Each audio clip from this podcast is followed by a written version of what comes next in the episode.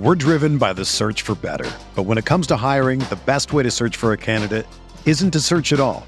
Don't search match with Indeed. Indeed is your matching and hiring platform with over 350 million global monthly visitors, according to Indeed data, and a matching engine that helps you find quality candidates fast. Ditch the busy work. Use Indeed for scheduling, screening, and messaging so you can connect with candidates faster. Leveraging over 140 million qualifications and preferences every day, Indeed's matching engine is constantly learning from your preferences, so the more you use Indeed, the better it gets. Join more than 3.5 million businesses worldwide that use Indeed to hire great talent fast. And listeners of this show will get a $75 sponsored job credit to get your jobs more visibility at Indeed.com slash BlueWire. Just go to Indeed.com slash BlueWire right now and support our show by saying that you heard about Indeed on this podcast. That's Indeed.com slash BlueWire. Terms and conditions apply. Need to hire? You need Indeed. Ladies and gentlemen, welcome to the Field of 68. Field of 68 till I die. You got somebody, hey, Jeff, shut up. Hell no. I'm sorry, man. I blacked out for a second. this is Alabama coach Nate Oats. When we're not playing, I watch Field of 68's After Dark show. This is Coach Bruce Pearl. I love the Field of 68 After Dark show. This is Duke head coach Jon Scheyer. Check out Field of 68 After Dark. This is Xavier head coach Sean Miller. I highly encourage you to take a look at After Dark. Now listen to you guys every morning when I'm getting ready. This is Field of 68 After Dark. Welcome, ladies and gentlemen, to the Saturday evening edition of the Field of 68 After Dark. We had a loaded, ridiculous, fun, unbelievable slate of college basketball that we have to talk about today. It felt for the first time all season like the madness is here. It's not quite March yet. We got about three days to get there. It's going to be unbelievable. I cannot wait for the next month. The next five weeks are the best five weeks in the calendar every single year. My name is Rob Dauster. I have with me John Henson and Jeff Goodman. This is the Field of 68 After Dark. We are live, Sirius XM, Channel 84. That's College Sports Radio. Make sure you head on over to our YouTube channel, The Field of 68. You can find us there. We are answering questions in the chat. We're jumping in there during breaks. We're jumping in there for the afters. After we are done live, we have a Q&A session. If you want to hang out, talk with us. We will answer your questions. Before we get into it all, uh, John, you mentioned this right before we started going live. You said that this was the most college basketball that you have watched in a long time. You were yeah. stuck on your couch for 11 straight hours watching nothing but college hoops, man. That's the life we leave. That's the I life kid, we leave here. I, I, I kid you not. At 10 o'clock, I turn off all my devices. I set my alarm for 10:30 and I took a 30 minute nap because that is just the emotional roller coaster I went through today. Just like buzzer beaters. I turned the Florida State game off. They're down 20 something. They come back and win. Carolina finally shows some spirit. Indiana puts the beats on. Uh, it was, I had to take a nap. That's as simple as, as, as I can say it. I had to take a nap today. Goodman, big takeaways before we get into anything else. I mean, again, this is the last Saturday in which everybody's going to be playing a regular season game. Next Saturday, we have the low and mid major leagues. A lot of them are, are going to be, some are going to be uh, almost over. So th- this was a big one. There's a lot on the line, uh, you know, moving around uh, for for seating, for bubble teams, for everything, and it, it just means more now. It means more as we get closer to to Selection Sunday. You know, they they say every game is the same. You're going to treat the first game as much as the last game. It just never mm-hmm. feels that way. Yep, it means so much more now because March is here. We got a lot to talk about. Uh, you guys mentioned all of it. You did my work for me. You did all the teasing. We got a lot, a lot happened in the ACC today, uh, but we want to start in the Big Ten with what I think is probably the biggest game of the day. Right? It's the rivalry game. It's Indiana against Purdue. It's Zach Edey against Trayce Jackson Davis, and Jeff, you got the shirt on. There's a reason why you got that sweatshirt on. 79 71. Edey got the best of Trayce Jackson Davis in the box score, but the Hoosiers completed the sweep of the Purdue Boilermakers. And right now, this is what they're saying in Bloomington Hey, Purdue, who's your daddy? Who's your daddy? Man, I never would have thought this would have happened. Honestly, I mean, you know, how dominant Purdue is at Mackey. And, and I tweeted it before the game that, you know, it's probably like the the second or third best home environment. You were there last week, Rob, with me. I mean, that student section's the real deal. Um, it makes Carolina, John, look like the wine and cheese crowd that we talk about. Uh, but they're they're you know, the bottom line was, and, and Rob and I saw this last week, right? When we watched Indiana play, Jalen Hood Schifino made a real bonehead play down the stretch of that game where he basically just gave the ball to the other team. And then he comes back down the next possession and he hits a huge shot uh, to help them win that game against Illinois at home. And you could just see the poise.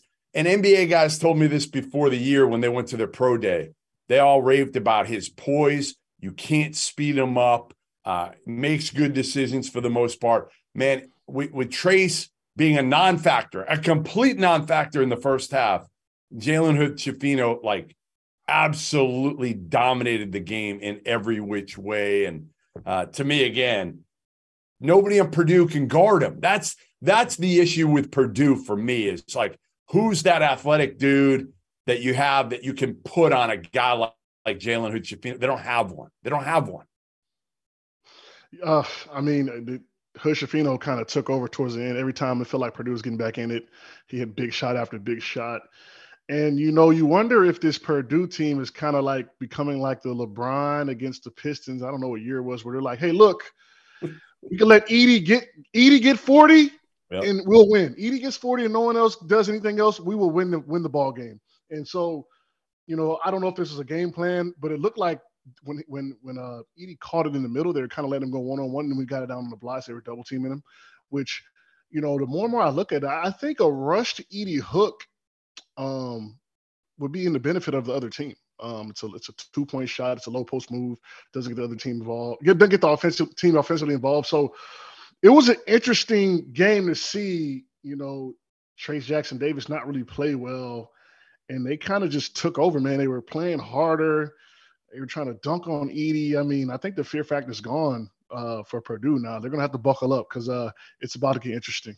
Yeah, uh, for me, the biggest thing was that I think what Purdue's game plan was defensively was they put Edey on Race Thompson and just basically said, We're not going to guard you. We're going to have mm-hmm. two guys in the paint to take up space. Like when you when your help defender on Trayce Jackson Davis is a seven foot four, 290 pound national player that you're like, you wonder why uh why Trayce. yeah, it's a wall, months, right? It had yeah, a, wall a wall on, on Trayce. Yeah. yeah, he's a wall. And that to me, that's that's why I was so impressed about this performance because they basically just said we're going to force Jalen Hood Schifino to beat us at home in our building in this rivalry game when every single one of those students has probably been drinking for like seven hours before the game started, right? like they were not sober when they walked in there. They were loud. Those engineers, those engineers yeah, have been drinking. Man. They got hey, they create the most uh innovative ways to uh to to um to drink. Okay. You know, they don't just need their their their uh their pint glass with a little bit of beer in there. That they get they get creative with it.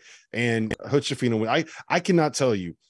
I, I would go so far as to say that was one of the five most impressive individual performances that we're going to see all season long. Because he did it better Mackey. than that. He did it in Mackey. He did yeah. everything like like the pull-ups, shooting threes, rebounding, making good decisions.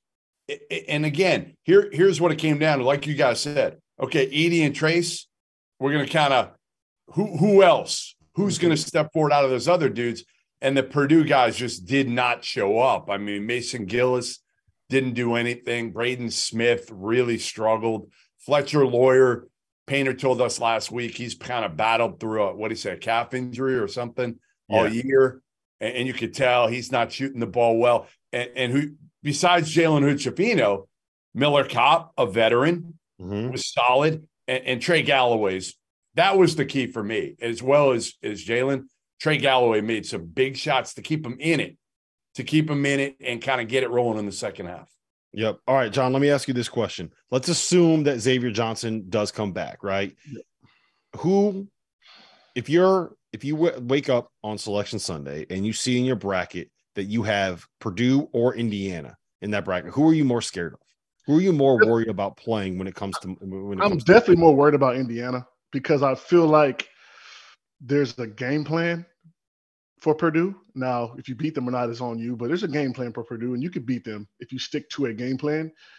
Indiana has that buzzsaw tendency where, you know, you catch them on the wrong night and there's nobody that's going to beat them. They're probably not going to be a super high seed. So, I mean, they're going to have to play against a top team early and I, I feel terrible for that team because they're peaking at the right moment. Um, Hood Schifino looks like a, a, a, pro out there with the mid range and just the floats and the way he handles the ball and just kind of gets into his his bag. Um, they're they're they're really good. How good do you see him at the next level, John? Because man, I was watching tonight and I was like, you know what?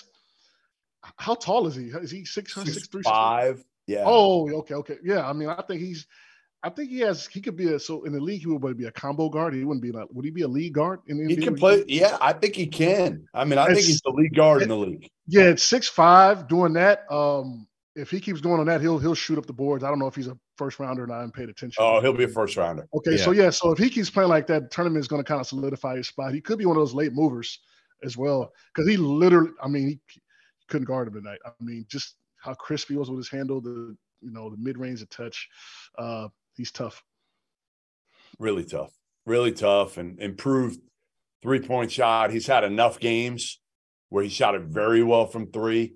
That to me, I think he'll go in the lottery. I, I really do. I yeah, I, I do. I do too. It's the, you know what's really impressive with me, Jeff, is he's the passing out of the ball screens. Right, it's not every single time, right, and it's not every single possession. And I do think that he needs to develop his ability to be more than just like a mid-range pull-up shooter because that's kind of what he is right now. Extend that range, be more consistent from three, be a better passer, but he can make those reads. You can see him as he's coming off a ball screen, just kind of reading like, okay, the tagger's right there. This guy's in drop. Uh, I'm going to have the floater and up. Floater's not there. All right, I'm going to fire it over to the weak side corner. Right. He made a couple of those passes. You could see him kind of processing that. So I think that it's there. I honestly, I, I said this like three weeks ago. I think Indiana is a very real Final Four threat because they have all the pieces that you need, especially if they get Xavier Johnson back and Xavier Johnson can provide anything. Okay, so can I, can I stop you there? Can I can I stop you there on one thing? Okay. Do they want Xavier Johnson back at this point with two games left in the regular season? Do I want him back with the way they're playing right now and the roles that I'm not sure I want him back. I don't know. I like Xavier it depends, It depends on if he's going to buy in. It depends on if he's going to buy in. Well, what right? about the health? Not even the what, buy in. What Woodson's an NBA guy. He might he might work him back in there slowly and see what happens. And he might slowly. You got two games left. Hey, look. Hey, have him come off the bench, play some spot minutes, see how he fits in. But I here's the thing with that. Here's the thing with that if he doesn't play again, Rob Rob knows this too. We we're in Bloomington. Mm-hmm. If he doesn't play another game, there's a chance he could get another year, come back, be the guy next year because Trayce is gone and and Jalen's going to be gone. gone. Yeah, so he could be if he gets a waiver, come back, be the guy, be it 100 percent rather than come back, play it 50 percent or 75 percent for 10, 12 minutes, and then any sort of even a two-way option would be very very difficult yeah well the the big thing the big thing for him i think if you want to talk about what like this year just in the end of this season it's the buy-in like does he care more about winning or more about proving how good he actually is right and i will say this about purdue um i kind of think that we should have seen the writing on the wall here, right? I'm going to roll through who their wins are in Big 12 uh, in Big 10 play. They're don't 8 and 0. Don't do it. They're 8 and 0 against the bottom 4 teams and they are one in three against the other teams that are in the top five of the league. That is uh, Northwestern, that is Maryland, that is Illinois, and that is somebody that I'm blanking on in the. Oh, uh, they didn't play Illinois yet. So, but the other top uh, other top five teams, they are one and three against them. They've had a very uh, favorable schedule when it comes to the breakdown of the Big Ten. So um, I'll be curious to see what happens to them when they get into March. I think a lot of this is just legs. We do have to touch on really quick. Uh, this wasn't the craziest game of the day in the Big Ten by a long shot. Okay. Michigan mm-hmm. State went into Iowa, hit 11 of their first 13 threes with a minute and 34 seconds left on the clock. They made two free throws and they took a 91 to 78 lead and they lost. They lost. They were down. Iowa was down by 11 with less than a minute left. They came back to win in overtime. They hit five threes in the last 55 seconds, right? It is the second biggest come from behind win in the history of Division One college basketball. The biggest, Jeff, Texas A&M came back from 12 down against Northern Iowa to win in double overtime in the 2016, I believe, NCAA tournament. Uh, that was the that was after Northern Iowa hit that half court shot to beat Texas. Um, yeah. yeah. uh, unbelievable, insane. I just I don't even I can barely wrap my mind around the fact they scored 23 points in a minute and 34 seconds. Jeff, where do you stand on this? Well, I just can't believe this happened to Tom Izzo. Like, think about that. Of all coaches for this to happen to, Tom Izzo blew this lead, right? Like Iowa, we know they got shooters, but Tom Izzo, a Hall of Famer, let this happen. And you know, listen, the the, the bottom line is um, these things can happen. Iowa's got a bunch of dudes. Payton Sandfort, when he gets going, he can make shots. Kris Murray made one. I think Perkins, both McCaffreys made one. I mean, it was everybody for that team. I will still say, even though Michigan State blew this one, okay, I like the Spartans come March. I like the Spartans in the NCAA tournament watching them. I think they have the pieces. Tyson Walker was awesome in this game, right? Jay Akins played well in this game. Those are, to me, Jay Akins getting back to what he was. You've got now Walker, Hoggard, Akins, Hauser, Malik Hall looks healthy.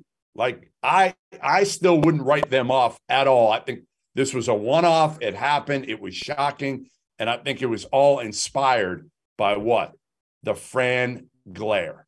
The Fran glare was absolutely. That's why this happened. So from now on, Fran, just go up to the official. Be, don't even wait. Go up to the official before the game. Explain right what happened for the people listening at home. Explain what happened.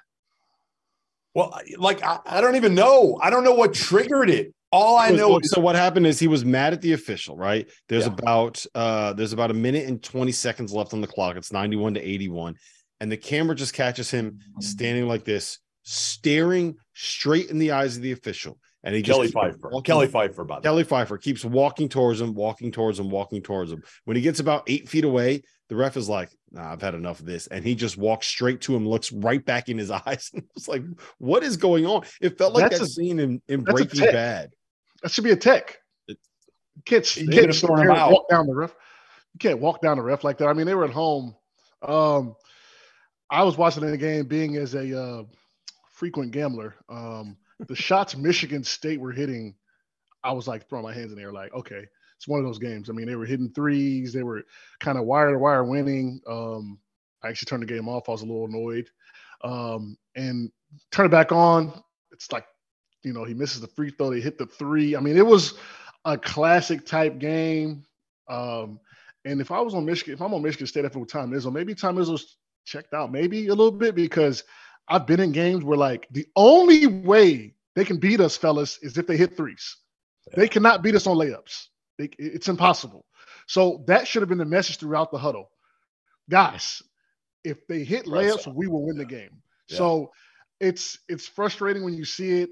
Um, the March Madness preview, I guess, because I don't think there's going to be a last of some crazy comebacks because that's what it's gearing up to be a crazy, crazy March. Mm-hmm. Absolutely. Um, I'm with you, both of you guys. I do like uh, Michigan State when it comes to March. There's a reason why we say that it's uh, January, February, Izzo, April, right? Like he finds a way to get it done. I like mm-hmm. the way mm-hmm. this team is built. You got to have multiple guards. Listen, uh, we're going to come back in a second. When we do, we're going to be breaking down this entire Brandon Miller, Alabama, this whole saga. The drama just took it to another level this uh, tonight for 90. Trevor, what do we got? Rob's 0 for 1 on teases, Trevor. I was just about, just about to say that. Uh, 0 for 1. That was awful. okay. Um, Glenn, I've, I've never claimed to be good at this. What do you Henson, you, Henson, you good at teases? What was that? Henson doesn't even know what a tease is. Okay. Yeah. Anyways, how high do you guys think Indiana can climb on the seed lines? Uh, after winning in Mackey, I think that that probably is enough to jump you up at least one seed line. They were a four for fielding the 68. Yeah, you're a three now. You yeah, could probably get to a two if you run it now. You got home Iowa, home Michigan. That none of those are really going to help. I think it was five last week. Yep. My handy dandy. Uh, oh, look at that! There you go. Look at that. You know what I'm saying? Printing it out. I this like is all I go by. I don't know. Uh, Joe Lunardi, I don't know who that is. Yeah, you should. You should. should Purdue fall off the one seed line? Follow up question there. If they Uh, lose early, maybe. Probably. If they lose early into the tournament, if they lose early in the tournament, Right now, right now, 30 only- seconds. Yes, like I should mean, they the no longer be a one seed? UCLA can catch them. Right, they'd be the only one right now. I think that would jump them today because Yep, it's UCLA, Alabama, 20 Houston, seconds. Kansas. Yep. Those those are locks right now. Mm-hmm. I don't think any of the other twos can make it. Like you, you need Texas or Baylor to to win the Big Twelve tournament. Ten. Really have a chance. Focus, Rob. Focus. I'm I've never been more focused in my entire life. Five, two, one. Mike's hot. Welcome back, Field of 68 After Dark. We are here live, Sirius XM Channel 84. That is College Sports Radio. We are live over on the YouTube channel. We are presented by our partners, Bet River Sportsbook. Uh, guys, I didn't want to have to talk about it. I thought that we might have uh, moved past this, but Brandon Miller decided to bring this conversation right back to life uh, with the decision that they made at the start of the game tonight against Arkansas. First and foremost, Indiana, I'm sorry, Alabama uh, beat Arkansas 86 to 83 at home. But the story and the talking point of this game was what happened at the introductions. We know what has led into this, right? We don't need to rehash it. We don't need to go over the details. That story has been beaten to death. It has literally been the biggest talking point in all of sports across any any sport for the last five days. Uh, and what Brandon Miller did was as they came out through the teammate tunnel, the line during introductions, he came up, got to the end, put his arms out, and was pretended to be frisked by one of the walk-ons at the end. This is Jeff apparently something that they have been doing all season long. Uh, it is something that we see at different levels of the sport. Um, it is not an uncommon occurrence, but the lack of uh, awareness, the lack of any kind of mm-hmm. sense, the lack of decency to understand that doing that, what looks very much like you're getting patted down to see if you have a weapon on you, given the circumstances of what happened with Alabama, Brandon Miller, Nate Oats, and this program is something to me that is entirely unacceptable. Yeah, and and NATO said that afterwards. He said it's not appropriate. It's been addressed, and I can assure you it, it will definitely not happen again for the remainder of the year. You know, listen, they, they should have been talked to about it. Obviously, uh, the walk on Adam Cottrell and, and and Brandon Miller certainly should have known better. Um, it's just another kind of PR nightmare here for this program that's dealt with a bunch of them here lately. And you know, again, at some point, um, you know, they've got to be on top of all this. They've got to be on. And if I'm Brandon Miller, if I'm Brandon Miller, I gotta, I gotta look in the mirror at this point and say everything I do right now is to be scrutinized. Everything, whether it's pregame introductions, whether it's every social media post I do. I'm, I'm gonna. We're watching. Everybody's watching every move you make. Just the reality right now. So, Brandon, just be smart. You can't let this happen. Adam Cottrell, man, what are you thinking? What do you think? And I've heard nothing but great things. I talked to people around that program today. Great kid, made a mistake, made a mistake. But unfortunately, it's been mistake upon mistake upon mistake.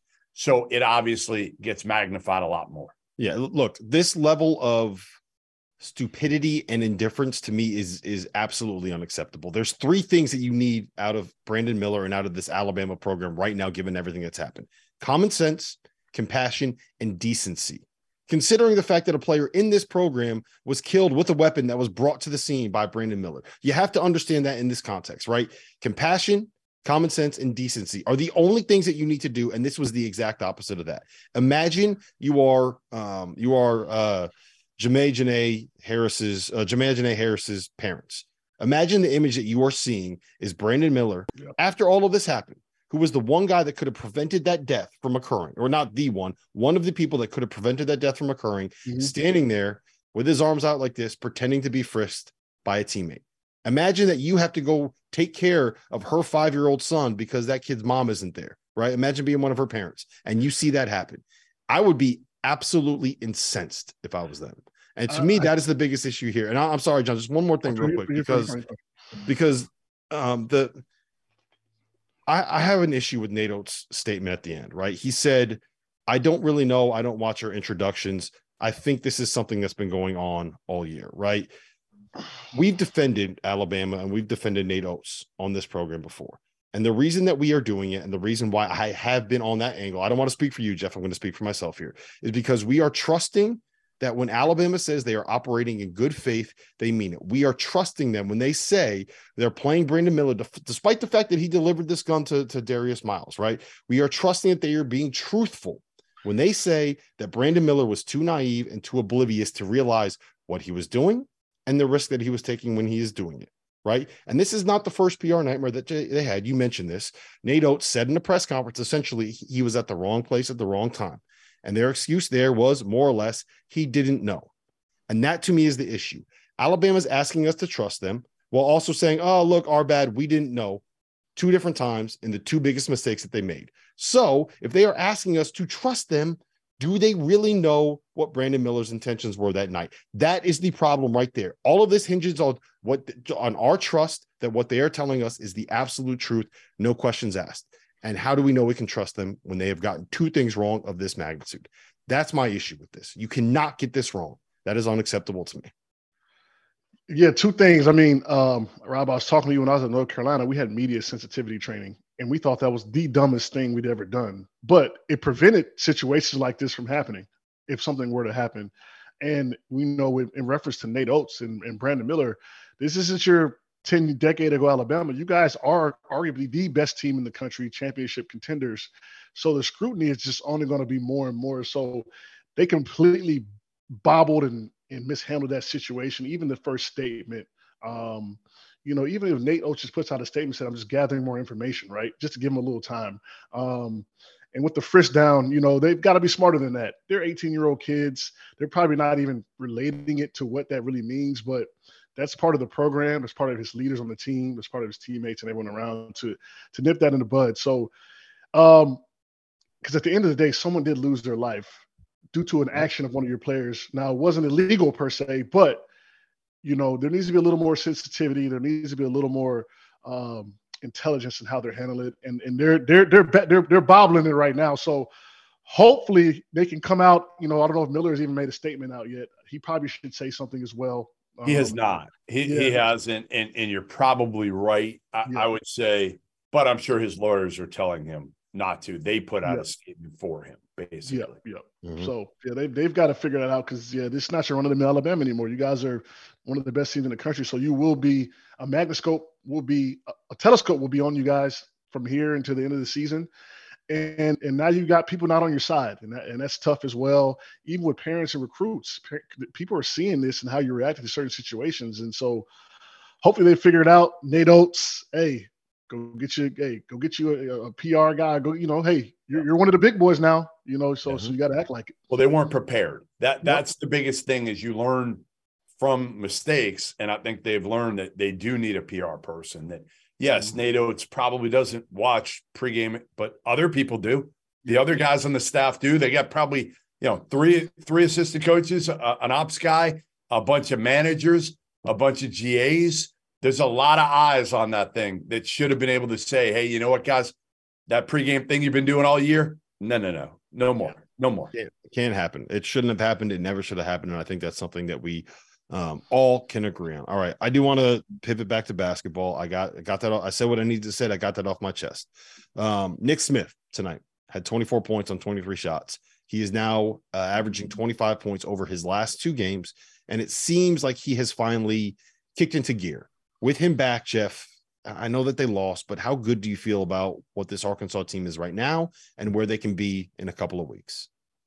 I mean, listen, you know, if Nick Smith keeps getting uh, more efficient, he, he was last game, but it was against Georgia, so I'm not sure how much stock I put in it. But um, but to have this team go into Alabama, and it was the right time. Let's face it, playing Alabama today at, at Coleman was the right time to get him. Uh, and Nick Smith, for those that don't know, Nick Smith and Brandon Miller played together on an AU team. So there, you know, there's a little bit of a rivalry there. They're friendly. I remember talking to both of them earlier this year. They're they're still pretty close. Uh, but yeah, I, I, think their upside is, you know, can they get to a Final Four? I, I don't know if they can go that far, but I think they're definitely a, a second weekendish team that, depending on if they can get Nick Smith Devo Davis and, and and Council going at the same time, which they were today, they're beating most teams.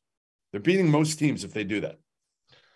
Uh, Smith Jr. I kind of took a close eye on him because he's always one of the players I really wanted to watch, and you know because he's not he hasn't played a lot, he he's making early season mistakes that freshmen now aren't making. Whether it's kind of forcing certain things, taking bad shots. You know, at the end of the game, he kind of saved them um, per se for, from you know he, they had a chance, but they were not the just cream of the crop best shots. He was forcing things. Um, he he he got to the rim a lot and kind of flailed a little bit. So Arkansas looked like a team to me that they haven't grown um, or learned from early in the season, and now they're all coming together.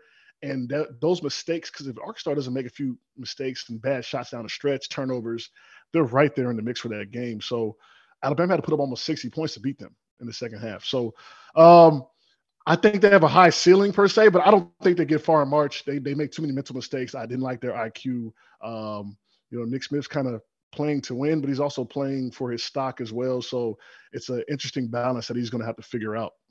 See, I think if he was playing for his stock, he wouldn't have come back. Yeah. I, I, I, I get, I get, I, I mean, maybe so, maybe not. I mean, you know, who knows who's in his ear? But today, I felt like Nick Smith was trying to just, you know, hey, look, I still, I got, I'm, I'm in my bag, I'm good. You know what I'm saying? That's how I felt he was playing today. Um, you know, Brandon Miller, defensively, he was reaching a little bit when, you know, come on, this is your old teammate. You, you know if you could rip this guy. You know what I'm saying? So um, I'm, I'm interested to see how he improves over the next couple weeks, but yeah, he's probably got two, three games left, and he'll he'll be a top five pick, man. So I'm he's- I'm in on them. I'm in on them. I don't know about like I'm all the way in on Arkansas, and I know they didn't win today, but the reason why is this: Muss always does this, right? He always lulls us to sleep and always convinces us that they aren't good. They play like shit in January, and they find a way to turn it on. Now, I think they're turning it on a little bit later this year because they didn't get Nick Smith back until uh, what was it, mid February? I think it was Valentine's Day that he came back, right? Um, but they have probably three guys that are going to get drafted, two lottery picks, another five star in Jordan Walsh. Devo Davis is still there. The Mitchell twins have kind of figured out how they can be, uh, uh, you know, impactful. Graham is at, at the Jalen Graham at the five. Like they got they got some players, they got some pieces, and Muss knows how to. He's great at identifying mismatches and attacking those mismatches. So I'm going to turn it back to you guys. You got to back one of these teams, okay? You got to put all your chips in right now. Henson, you got to go on to your Bet Rivers account and you got to bet everything on one of these two teams to go farther in March Arkansas or Kentucky, who beat Auburn by, I think they were up by 40 at one point. I don't even know what the final score was. I probably should have that in front of me and be prepared, but that's not the way that we do things. So, Goodman, Arkansas or Kentucky, you got to bet the mortgage on it. Whew. Oh boy, shit. Um, I'll go Arkansas. You know why? Why? What do you think my reasoning is going to be? They got studs and They got, guards. they got the better coach. That's what Fair I was. enough. Fair they enough. the better. They got the better coach. I, I, I was it's it's not a big difference, but I'm gonna go Arkansas as well. I like how they play. I like their backcourt. I like their bigs. They're a little more solid than Kentucky. Kentucky will spin you for a loop. You know, they might lose, you know, they'll spin you for a loop. But I feel like Arkansas is who they are. And that was a good point you brought about Musselman in March. Um, he sneaks He's around and all of a sudden it's the Elite Eight. You know, Yeah. he's in the Elite Eight. So uh, I, I, I like Arkansas. Yeah, they don't they don't blow you out too, right? They, They'll they'll struggle with teams, but they'll just find a way to get it done. They win, like they, they just find a way to get to the elite. Eight. Listen, I want to talk a little bit more about Kentucky. Uh, on the other side of this break, we're not only going to talk about Kentucky. Two other blue bloods looked really impressive today. North Carolina, Duke. We got to figure out what's going on in the ACC, man. It's it's the John Henson special. Clear for 90. What? Give me give me a grade on that one. That was like a that was like a solid B minus, right? No, no, that was like a C. Come on, that was The other decent. one, First one might have been an F. Yeah, it was terrible. But what the do you want? second one, I go C. You got to work your way up. You're not at the B level. You, you, Yeah, you're getting I think better. you're, I think you're just a hater. Trevor, give us some No, I'm questions just in the chat. honest. What do we got? Oops, we lost Henson. Um, let's see. Is pa- is Painter no longer coach of the year in your guys' eyes? Shaka, Shaka Smart. I think it's Shaka. Think Even it's if Shaka? uh, even if Purdue had won today, I would go with Shaka. I think. Shaka. One minute.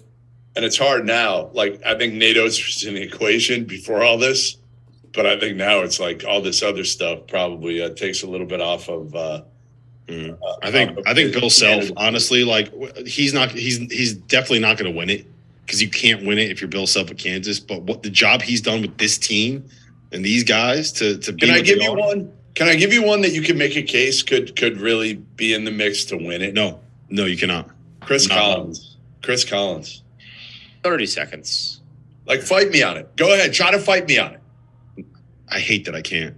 You can't. You you, you know I want to, Goodman, but, but you can't because he's doing the most with the least. You know, he, he's doing his yeah. thing for sure. How about Boo Buie, huh?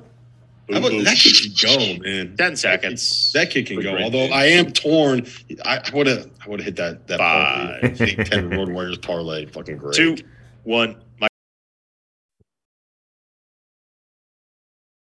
Field of 68 after dark. Rob Dauster, John Henson, Jeff Goodman. We are live. Sirius XM channel 84. That is college sports radio. We're live over on the Field of 68 YouTube channel. Jump in the chat, ask us questions. We will be here for the afters until about 12 15, 12 30. It's going to depend. We got a lot to get to tonight, ladies and gentlemen. Uh, presented by our partners over at Bet River Sportsbook. All right, guys, we got to talk about the ACC. Duke is rolling.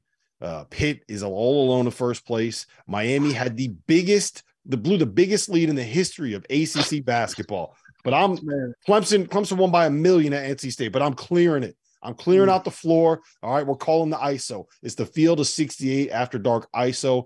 John Henson, mid post. All right, we're letting we're letting you get your Carmelo on right now. North Carolina, are they back? So are they let's, back? Let's let's shout out Hubert Davis to Sensei he meets with Pete Nance. Says, you know, and Pete Nance says he likes lemon Oreos. So he brings Pete Nance lemon Oreos to the game today. Pete Nance essentially is what kind of got the game rolling. He hit three threes early. Um, and Virginia's a team, if you can get up on them and speed them up a little bit, it's going to be tough for them to come back. And, and North Carolina kind of never looked back. Cole was his usual self. Um, RJ Davis looked good. Caleb Love could have been a little more efficient, but defensively, he was playing really hard so I can't knock him for that. And they beat a number six ranked Virginia team that, you know, I mean, North Carolina I think Jay Bilas said they went from must win to can't lose. So that's what um, they were dealing with against today. They look like the North Carolina of old potentially, but we just need to see what happens. Um, they've got to win out. I think they at least got to get to the ACC championship to solidify themselves as a, as a tournament team. But I like what they did today. Wire to wire win. Um, they played well. They played together defensively. They played well. Low scoring game. You know, we we, we usually don't thrive in those type of games, but today was different. Um, happy for my Tar Heel boys. Glad we could finally get on here and talk positive about them. Because it's been a while. it's been it's been a long it's time. Been a while. To do it's that. been a while. So you know what hey, I love I though. Nothing else to say. Hey, we can't lose anymore. It's gonna be fun to watch their journey because I think they're the one team everybody's watching like what's going to happen to them. So I'll, I'll tell you this much: your tournament, your tournament has started now, right? Like you got to win out. No, you got to yep, win out. Got to win out. So we'll we'll see. Uh, at Duke is going to be good too because Duke is playing mm-hmm. at such a high level that if we can beat them at their place, uh, no, at your place, your place, is it our place? Okay, yeah. well, it would do wonders if we could beat Duke. It would do wonders. Right. I'll, I'll, I'll, tell you this. You know what's funny about that whole that whole little speech that you just had is you said Ar, uh, Armando Bacot played like his normal self. R.J. Davis played like his normal self, and then you said Caleb Love could have been a little bit more efficient. Like that's not his normal self. right. Okay. Caleb was, but defensively he he showed some oh, grit. Yeah. He got he after it, man.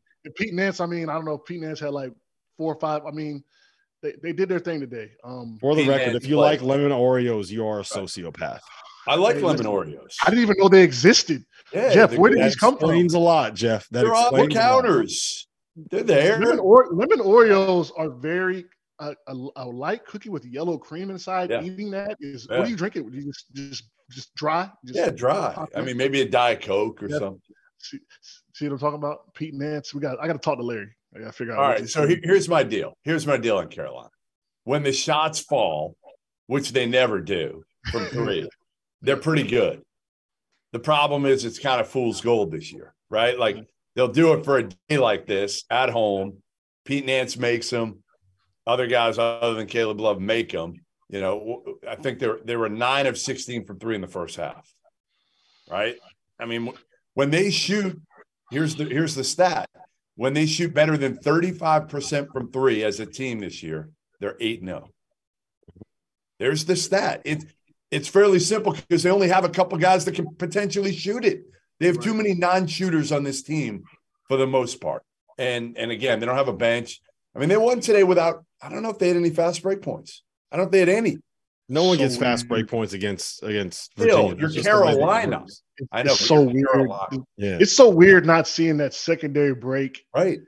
Yes. Being ran. Um, because you know, a lot of times, you know, when I played, we could make a lot of mistakes and we could mess up a little bit because there was such a high possession, high tempo, high paced game.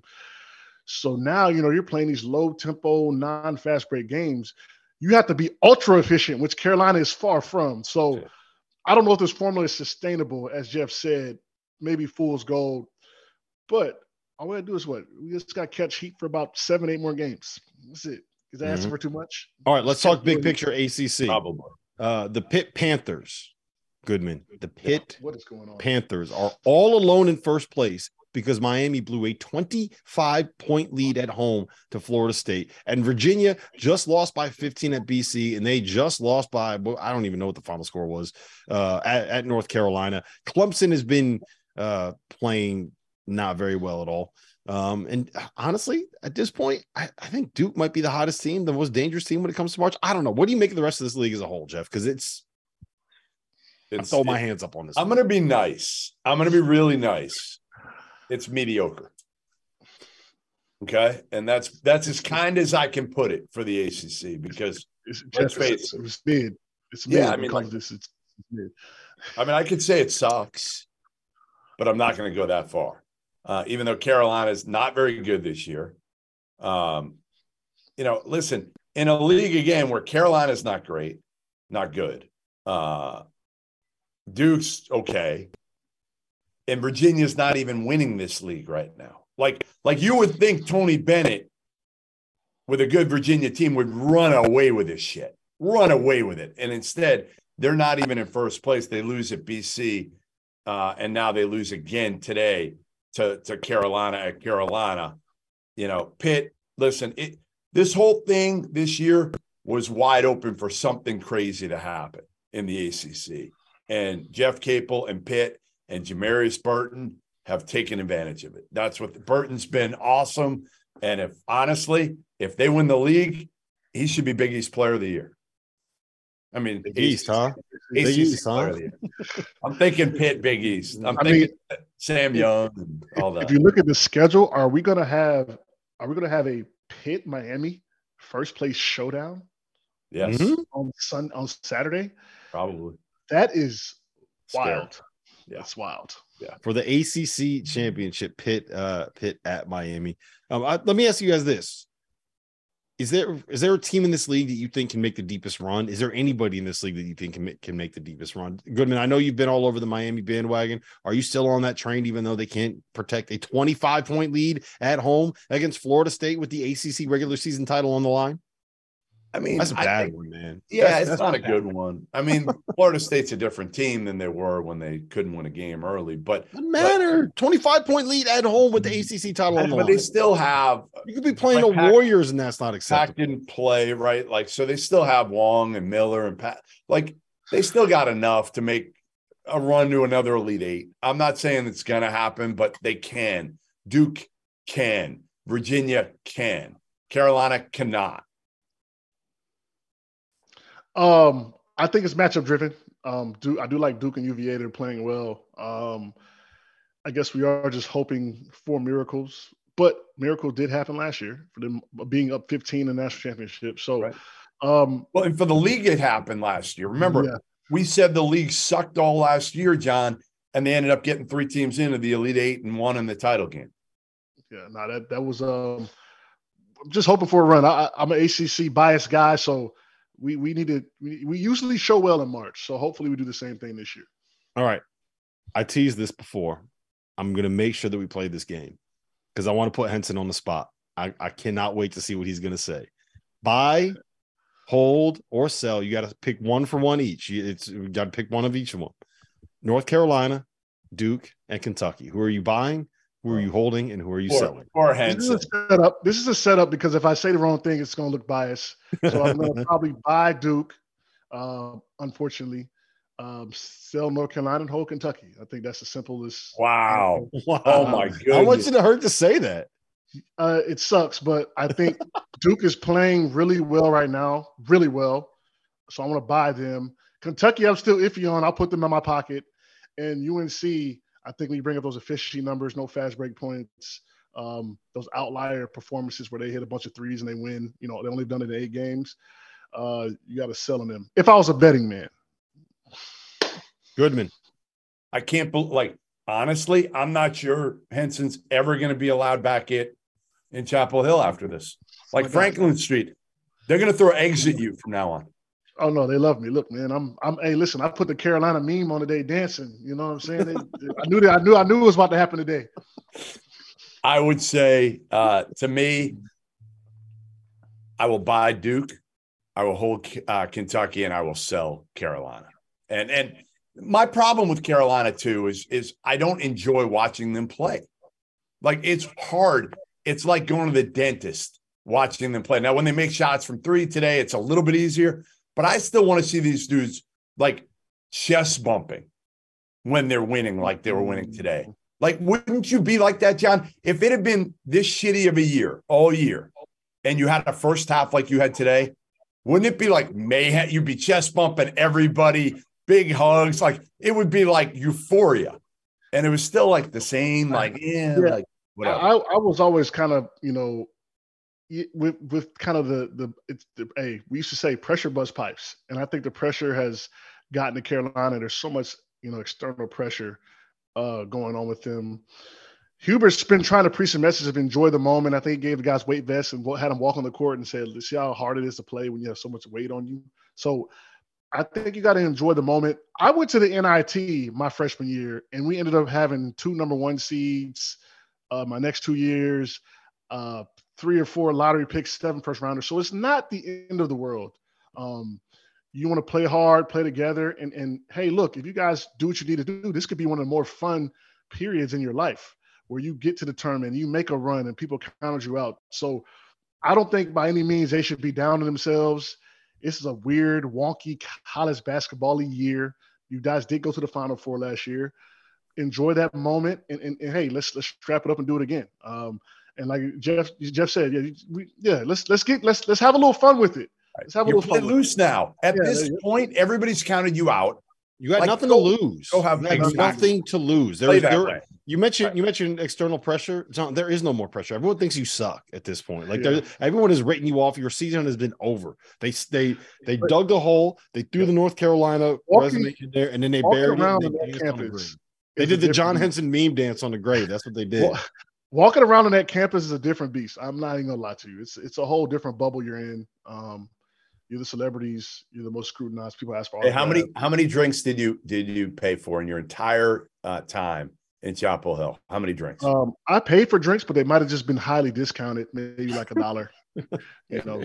So, um, but uh, yeah, it, it's it's one of those things where you know you got to block it out and, and and lock in with your guys, um, because when you go to those restaurants and you go to those spots and you know you go to these places these classrooms, people are looking, and the football team is is looking pretty good over there. And I know they're I know they're they're in their ears. You know, hey, you know, looking like we might be the guys, which they did with us as well. I know what happened. So it's just part of the game, man. You got to enjoy the moment though, because Carolina was by far the best three years of my life, no question.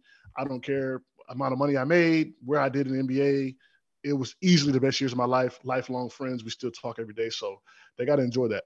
I thought for a second you just said I don't care about the amount of money that I made when I was at North Carolina. I was like, Ooh, spill that tea, Henson. Hey, look, tea. man, those jokes. Listen, those jokes are long gone, man. Look, I was a I was a law-abiding student under Roy Williams. Put that on the record. Listen, I, I hate the by fact, I hate the fact that I have to agree with Jeff again and Henson again, but they're right. You got to buy Duke at this point. You got to hold Kentucky, and uh, I think you have to sell North Carolina. Although I do kind of, uh, I want to see where they go from here. Let's see what happens now. They got a little bit of confidence. Listen, um, there's a lot to get to still. We got to get all the way around the Big 12. We got to talk about Villanova losing to Creighton. But the craziest shot of the day, we haven't even gotten to that next. We're going to talk about it on the other side of the break. Clear for 90. There we go. There we go. First I'm over comment. doing The Henson meme dance. What? What is the me- you did? A, you got a meme? Doing my story, I got the I got the Tar Heel dance and the swag surf. You know, that's how Oh, I knew my oh, yeah, intro yeah. song. First you of all, Jeff has entered the YouTube chat to say hit the like button, so you know how badly we need people to hit the like button. Please. All right, that's right. Let's go, like people. button. Come on, come on, do it for me. Come on. That's They're going to drive start- likes they're- down. That's, Yeah. that's All right. What do we got, Trevor? Uh, someone did say Diet Coke and lemon Oreos. Goodman is a menace to America. Just had to. What in Who wins Big One East minute. Player of the Year? Big East. Yep. It's Tyler Kolek to me. Yeah, winning, winning, best player on the winning team. That's generally what I go with, unless it's something so uh, outlandish. but I, I'm he's going the Kolek. engine. He's Yep. the engine of maybe the most dangerous offensive team in college basketball. I think it's got to be him. I don't know if you guys are going to hit on this, but lots of people saying thoughts on Kentucky's win over Auburn. Uh, d- dominant. We'll get. We'll, we'll, we're holding him. we'll We're holding on to him. We're Yeah. holding on to him. We'll, we'll get to that in the afters. We'll we'll talk a little bit. Auburn, Major- Auburn stinks. Just so we know, we'll hold on to that too. Trevor, ask that again in the afters. Okay. Uh, which 20 seconds. Which conference tournament do you guys find most interesting for this week? One of the mid-major ones. Is it Valley starting this week? It is. Yes. Yes, Valley, 10 Valley, seconds. Drake, Drake, Bradley. Uh, Arch Madness, baby. Five. Two. One. Mike's hot. Welcome back to the Field of 68 After Dark. Rob Dauster, John Henson, Jeff Goodman. Uh, we are streaming live on YouTube. You can jump in the chat. We're going to be in the afters in about eight minutes. We're going to have a little Q and A session there. You can ask us questions. We will try to answer them to the best of our ability. Sirius XM channel 84. That is College Sports Radio. We are, of course, presented by our partners at Bet River Sportsbook. Goodman, where'd you go to college? The University of Arizona. The So you're- you're- esteemed academic. You're U of A grad. So I'm going to go to you first on this one. Your Wildcats lost a heartbreaker on one of the craziest shots that we are going to see all of college basketball. Desmond Cambridge from what would you say, John? About 55 feet, not quite three quarters court, a little bit beyond Catch. half court. And uh yeah, nailed They're it. partying down there. They're partying down there with that shot. They're partying right now. They're they're they're they got him at the bar lifted up like a king. Oh yeah, oh yeah. They're trying right now. They're doing beer pong shots on the other side of the uh, the, the bar to, to try to match that. Goodman, there, did Arizona State punch their ticket? Are they in? Is it? Are they dancing now? No, no, but they're they're they're on the bubble now. They're firmly on the bubble, and uh, that's good. I like this. I mean, I, I like Bobby Hurley a lot, and I think uh, again they're kind of a, a product of their expectations now. After you know he took that uh, program to where they went to two straight tournaments, they were set to go to a third when COVID shut them down, and then they had two brutal seasons. One coming out of COVID with Josh Christopher and, and Marcus Bagley two highly rated guys that honestly, I think Bobby Hurley's realized like he does better without those dudes. And uh, this team was great for a while. Then they've been brutal, uh, starting with a, a loss against UCLA at home. It kind of started a sputter over the last you know month or so. This is a big one because they still have UCLA and USC left. And if they can get a split, I think you just need a split. And then you know, you're probably talking like first four-ish if you win one one game in the Pac-12 tourney, which shit, they could win, they get to the finals of the Pac-12 tourney. Well, the, here's the thing: they need to they need to split next weekend, right? I don't think that you can get in without one at least one more win over those two teams, right? And then you just can't have a shitty loss somewhere in the the Pac-12 tournament. Like if you're gonna lose, get knocked out by Arizona, get knocked out by by UCLA. Don't get knocked out by Stanford, right? Don't let Cal beat you in the Pac-12 tournament. John, are you worried about Arizona? A little bit. Um, that was a, even if you look at that play, you know, yes, nine times out of ten, they, they, you know, ten times out of ten they missed that shot, but it was like a little lack of urgency on that on that on that shot. Um, didn't really put his hand up. Kind of thought it was over. You know, thought it was done. So maybe that's kind of indicative of what they're dealing with. You know, a little lack of sense of urgency. You're out west. You're not getting a lot of love. You know, ready to get this tournament thing going and it, it bit him in the ass tonight. Um, terrific shot by the you know Arizona State as well. That puts them back in contention for the tournament. So um, they could have snuffed them out with that with that with that loss, but um, that's that's why that's college basketball has just been like that this year. So Arizona State has new life. They can split these last two games. It'll be fun to see them in the first four. I, I don't know if, what year that was when was was Remy Martin there when they were in the first four out there, and it was a fun game to watch. Mm-hmm. All right, Goodman. West Coast power rankings: Arizona, UCLA, and Gonzaga. Gonzaga right now, by the way, is up 63 to 54 uh, over St. Mary's in the kennel. They have more or less controlled this game. St. Mary's got it within six. Yeah. Uh, they were down by as much as I think it was 18 in the first half. Power rank those three for me. I'm going to add two more, and we're going to do five on the West Coast. We're going to add St. Mary's and San Diego State. Okay. Okay. San Diego State's in a barn burner right now. They're up by two in the pit with three minutes left. So what I'm saying, I think I think you'd say all five are locks to make the tournament. Um, I would go UCLA one. I would go Gonzaga two, Arizona three, wow, San Diego State four, St. Mary's five for me. Real safe, real safe. Why? real safe why five. Gonzaga over Arizona? Talk me through that one. I just don't know if Arizona can guard. Like I, I have said this all year. Like playing these two bigs to get to Bellis just isn't very good defensively. And and you put him and Ballo out there. I don't think it works in the tournament. I think it works in the Pac-12. That's fine. But what they give up today against Arizona State? A lot of points. Whatever. I don't know what the final was. I can't remember. But it's a 89. lot. 89. So yeah, I, I just and and I I like how this Gonzaga team is riding into form right now. I know they're not killing St. Mary's. They're up seven with about five minutes left, but you know, Strother has played great over the last four games. Hickman playing better. He just made a, a nice floater in the lane. Uh, Bolton's capable. Watson's played well. They haven't needed like all world Drew Timme lately. And that's what this team needs to be to go. You know, I, I could see them going to an Elite Eight. Wouldn't shock me at all. Yeah, Shocked me a little bit. I think the the gauntlet that Gonzaga went through early in the season is benefiting them. They know their flaws. They know they're they can be beat, and they're just like tonight. They're kind of you know St. Mary's came back and they kind of held for, held it down and looks like they're going to cruise to a win, but we don't know obviously with the college basketball. But um, I, I like I like those rankings, Jeff. Those are you know kind of on par with what I would Yeah. say. Yeah. Um, I really like St. Mary's. I just they're just not good enough, you know. I, you know, so um, I like those. I think St. Mary's is is like a year away, right? Yeah. You get junior, sophomore, and junior year Aidan Mahaney is when things are really going to explode. And 'Cause he's- Marciulionis. I think Marciulionis is a key for them. Yep. He, Yep. he he's got to be. I thought he would take a bigger jump than he did, but when Logan Johnson leaves and he's you know he's been around forever, I think that'll open it up for March. I can't believe he's still there. He's the dude this year for me. That's like, wasn't he there in like 2013? I'm pretty sure he was. Cincy. like- no, remember he started his career at Cincy. Yeah, when he took his a, a recruiting visit um, to North Carolina, John Henson was Yeah, his host. He was playing That's with how- Delhi back then. Yeah, that's how that's how old he is. Um, I, yeah, I more more or less agree uh, with all your takes there. All right, um, let me ask you real quick on this one, uh, Henson. UCLA, do they have a chance to get up to that one seed line? You got about 15 seconds. Yeah, I think they do. I think if they can make a strong run through the tournament in these last few games, I think with and Purdue kind of falters maybe one more time, I think you got to push on to the number one line.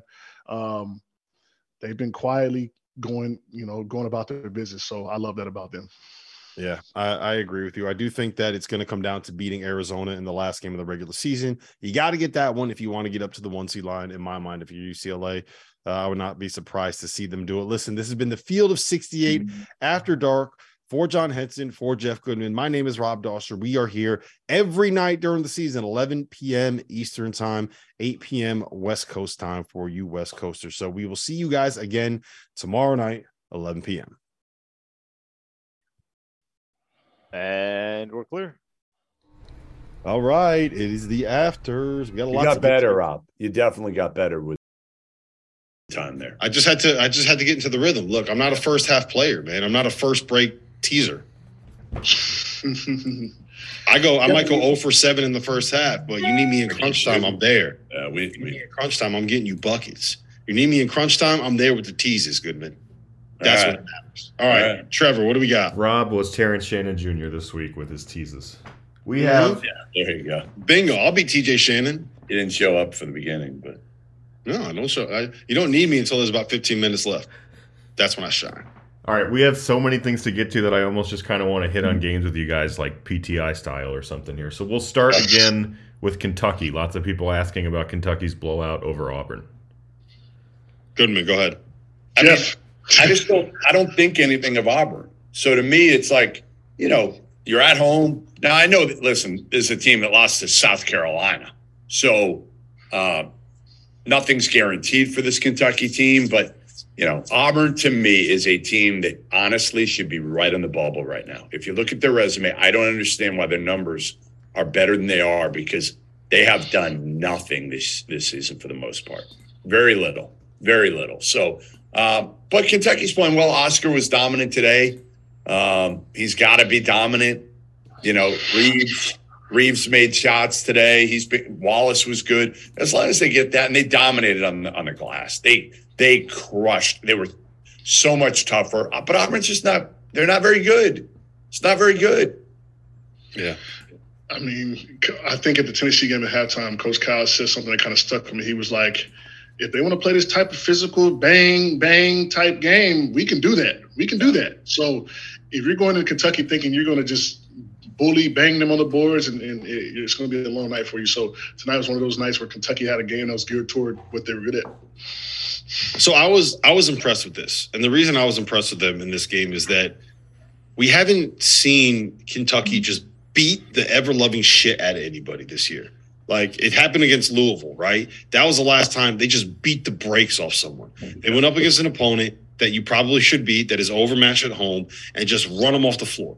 We've seen them struggle with like at Florida, not play great. They jumped out early. Florida came all the way back, took the lead in the second half. We saw them struggle at Mississippi State, right? They didn't look great at home against Florida, right? Uh, they didn't look great at Mississippi.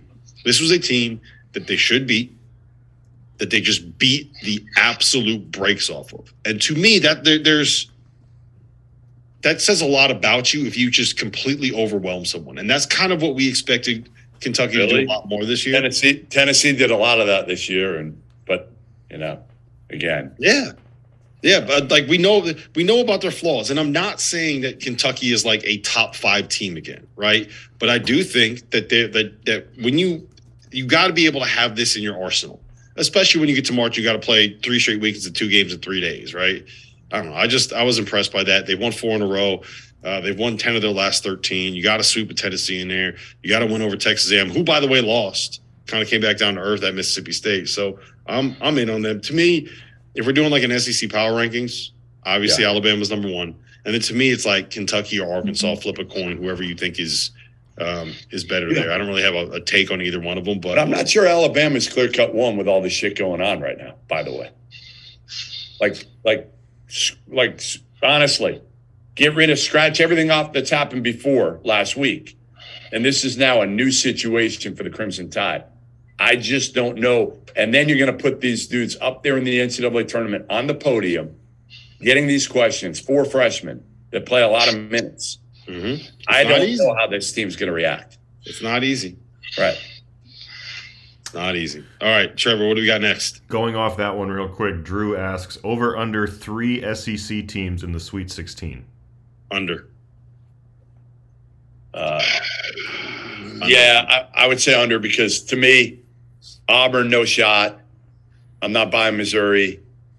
So I'm you not got. taking Tennessee there. I'm not taking Tennessee. So you got Alabama, Arkansas, A and M, Kentucky, and A and M. I'm still kind of uh, wishy washy on. Under. I'm gonna go under three two. Yeah, I'll Those- go yeah, under. I'll go under. Villanova upsets Creighton. Is Villanova back? Uh, they've been kind of an enigma to me this year because it's kind of like you know you you stop paying attention all of a sudden they put it on teams. Um, they always had that potential, so don't know if they're back. It's a little late in the game, and they're going to have be in a tough spot seating wise. But um, I think next year's the year for Villanova to really kind of come back on. And, and If Justin Moore comes back, for yeah, that. and, and, and that'll be the they key. are. But they listen, you you you again, no no you know, Chris Arcidiacono is not Ryan Arcidiacono. right? So ultimately they didn't really have a point guard for most of the year. Now you throw in Justin Moore, and early on, Justin Moore, it, obviously it's going to take time. You're coming back from an Achilles. So he's not going to be the same player. But just his presence and a threat offensively, which, which Chris Arcidiacono is no threat offensively, makes all the difference in the world for everybody else out there because you've got to press up on Justin Moore no matter what. Even if he's just standing there, he, he's a threat on the court. So, um, yeah, I, I'm, I'm glad they've been able to do this, and and I, I'm glad for Kyle Neptune because he was getting crushed for a situation that honestly was brutal for him to walk into. Mm-hmm. I'm all the way back in on him. I'm all the way back in. I, I don't know if they can win the Big East tournament, but you know what they can do? Get to the get to the semis. Can they get to the semis and make it interesting? If they so, excuse me. Here's what they have left at Seton Hall. Seton Hall is a complete train wreck right now. UConn at home, last day of the regular season, and they're going to probably going to end up being the sixth seed in the Big East tournament, which means they play Georgetown in the first round, and then they get uh, Providence, most likely, maybe Xavier in the quarterfinals, and then they got to get the number two seed, which will probably end up being Creighton. Um, maybe uh, I don't know. Uh, however, it ends up shaking out, you're going to have to beat three of the top five teams to be able to win the the Big East tournament title. They beat two of them and get this win over Creighton with the win at Xavier and, and Creighton that they just got, they, they got a chance. Like if you, right. if you MK MK, he did not walk into a Final Four roster. He, he, didn't have Cam Whitmore healthy at the beginning. He didn't have Justin Moore for three quarters of the season. He didn't have a point guard. You can't win with Chris Arcidiacono as your friggin' point guard. They they were running offense for Eric Dixon. They were running pin downs for Eric Dixon on final possessions. Their center. I know he hit six today, but when your best offense is running a pin down for your 6'7, 265 pound center, like you need a guy. Justin Moore's there. Eight assists, no turnovers today. They played against the best defense in the Big East. 14 assists, three turnovers. Put up 79 on them in 62 possessions. That's very, very good for those uh, scoring at home. Trevor. What do you got, Trevor? UConn drops almost 100 against St. John's. Rob's thoughts on UConn? They're they looked very good. St. John's is very bad. Yeah. So the, like the I, I, should yeah. who should St. John's hire if they fire Mike Anderson? That's the biggest question. Who should they hire, Rob? Ooh. I mean, you know my answer. Yeah, but he's not taking it. The guy up in New Rochelle. He's not going to take it. Let's say he the combination. They're either not going to offer it to him or he's not going to take it. So let, let's take him out of the equation. Who do you hire? Um, if you want to go with like a big name, right? I think Bobby Hurley is interesting because of the New York ties, mm. um, because he's an East Coast guy, NBA pedigree. Uh, if you want to know who I would take a very long look at, and I don't know what you're going to think about this, but I think his personality really fits for what you would want out of like a New York fan base. That's Jared Grasso at Bryant. He knows how to kind of develop a fan base. He's won. He gets guys that want to play hard, that plays a style.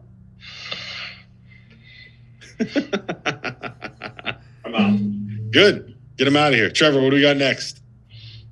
Wow. All right, let's pivot to Big 12. Uh, Sean asked, how many Big 12 teams will make the dance? shit, with eight or nine, I haven't did it. I haven't did my count, but was it we were sitting at eight or nine, right? Uh, it's I think right now you got six locks. All right, so let's walk through this, John. Let's walk through this. Kansas is dancing, Texas is dancing, Baylor is dancing, Kansas State is dancing, TCU is dancing, Iowa State is dancing. Oklahoma State, not a great loss today. Uh, but they were last I checked, they were in the playing game. Iowa think, State? No, Oklahoma State was a so playing is Iowa game. State in there? Is Iowa State a lock? No. Yeah. Yeah. Did we yeah, say are they in our six? I, yeah, they were in there. Iowa State's in there. Okay. Losing to Kansas State at home is not the worst loss, but Oklahoma State has some work to do. They can they might be able to get in. And then I don't know, man. I think it's seven is where you're capped at this point. And it might only end up being six just because like you got four teams in that league with 13 losses right now, and you still got a week left of the regular season. New Mexico might have just beat San Diego State. Yep. Goodman, how many teams from the Big 12 are getting in? Uh, Kansas, Baylor, Texas, K State, Iowa State. We literally just did this. So that's six. I would say Oklahoma State seven. I'm going to go eight. I'll say West Virginia or Texas Tech. One of them gets in. Eight. Which All right. one, but one of them will go deep and you know deep enough in the Big Twelve tournament to get in. Someone needs to make a run. Yeah. Hey, do you have any info on Keyonte George? Any updates? Yeah, they're going to do tests tomorrow, but they don't think it's that bad. Yeah. Uh, he was he walked down the the uh, the tunnel, so that's good news. What do you think their ceiling is, John Baylor? I love watching them play personally. Um, I to make a run. I mean, if they're healthy, Toshiba adds an element to them that you know solidifies them off the bench. And um, I mean, their guard play, they're never going to be out of it. I mean, they they they they can play, especially Keyonte George out there as well. So I can see them making a run, uh, similar to kind of the year where we didn't really expect much of them. And they got to the Final Four. Um, they're they're they're Final Four able. We'll call that Final Fourable. Final Hey, Dauster. Former Carolina bigs not being able, able to pronounce Shibwe's name right. Is it, is it Shibwe? Is that how you say it? Shibwe, yeah. Shibwe, just Shibwe. There's no like tuh. It's not Shibwe. It's Shibwe, yeah, just Shibwe. She. It just started with sh. Shibwe. All right, my bad. Shibwe hit a three today All as well. Shout out to I know it's confusing, but you and you and Hansbrough, man, we had to tutor both of you on this one. You I'm expect sure you've been tutored a lot. Hey, I'm sure you've been tutored a lot in, in Chapel Hill.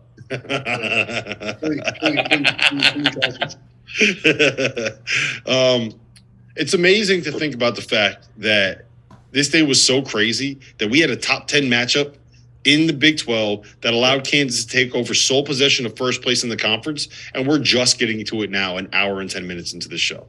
True. True. What do you, what do you, so what do you make? Um, what do you make of that, Jeff? Texas was up 23 to 11. Uh, it looked like they were going to be able to win. And San Diego State just wanted the buzzer. No, they did not. Yeah, they just wanted the buzzer.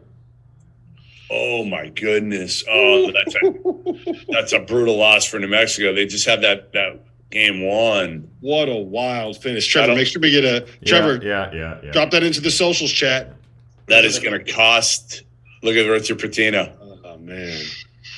Brutal. Man, brutal, oh man, oh man. Oh, because New Mexico scored five points in 10 seconds to take the lead. Yep. What a wild finish. What a shot. Butler. Butler from Went coast to coast.